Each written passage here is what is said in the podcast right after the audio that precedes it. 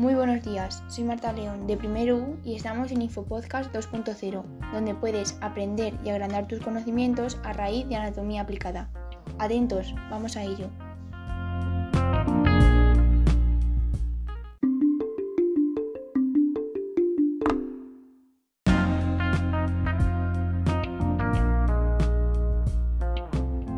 En el episodio de hoy vamos a hablar acerca de un tema que nos puede pasar a cualquier persona. ¿Quieres saber cuál es? Bien, pues vamos a hablar acerca de la uretritis. ¿Lo habíais escuchado antes? Pues si no sabes de qué se trata, quédate que vamos a investigar sobre este tema. Y si sabes de la existencia de la uretritis, quédate aún así y así te informas más a fondo.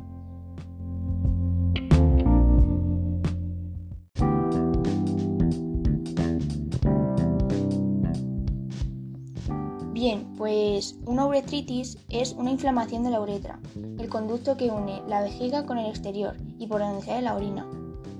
Suele ser debida a una infección de transmisión sexual y se caracteriza por la emisión de secreción de aspecto purulento, es decir, que va acompañado de pus. Eh, por la uretra acompañada de escozor orinal.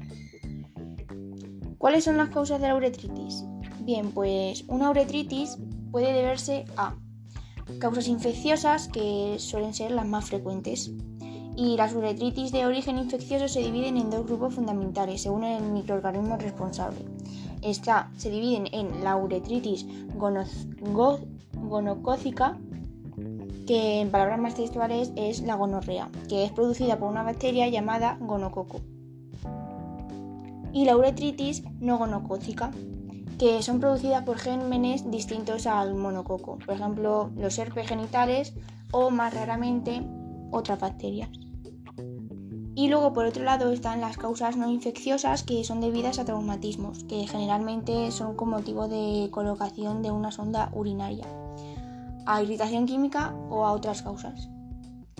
Luego, ¿qué síntomas producen la uretritis? ¿Cómo podemos saber nosotros que podemos tener uretritis?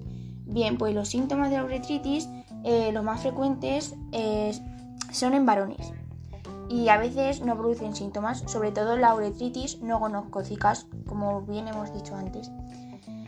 O los síntomas que producen se confunden con los de una infección de orina. Bien, el síntoma más frecuente es la emisión de una secreción densa con aspecto de pus por el eh, pene, la cual aparece generalmente a primera hora de la mañana o mancha la ropa interior durante la noche.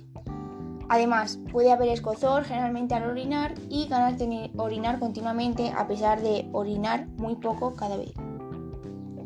En mujeres produce dolor o escozor al orinar, sin que se acompañe generalmente de polaquivara, es decir, de ganas muy frecuentes de orinar con emisión de escasa cantidad de orina y con un cultivo de orina negativo. Otro punto es, pues, ¿cómo se diagnostica la uretritis? Bien, pues solo con la presencia de las manifestaciones clínicas, la salida de pus, el escozor al orinar, el picor extremo en el pene, el médico puede sospechar que existe una uretritis.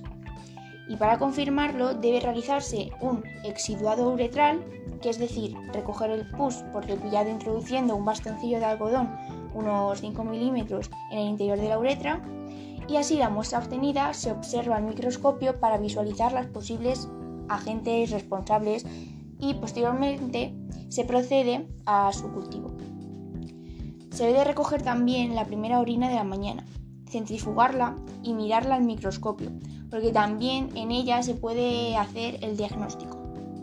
Y estos exámenes se pueden completar con análisis de sangre en busca de anticuerpos frente a algunas infecciones cuando sea necesario.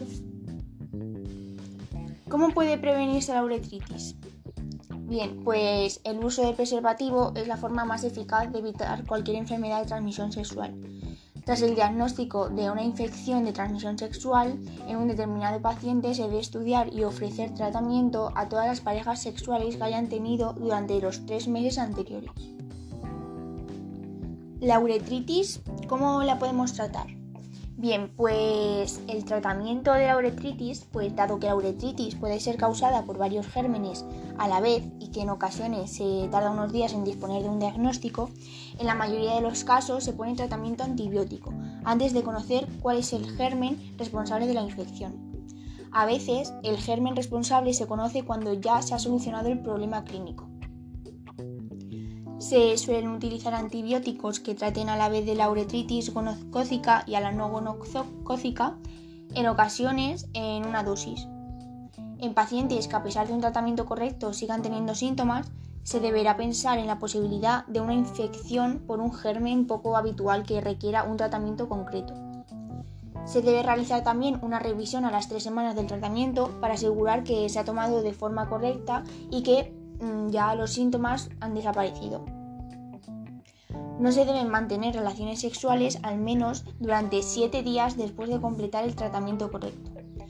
Y cualquier persona que haya sido diagnosticada de uretritis debe realizarse un estudio que incluya la determinación de anticuerpos frente al virus del SIDA y de la sífilis.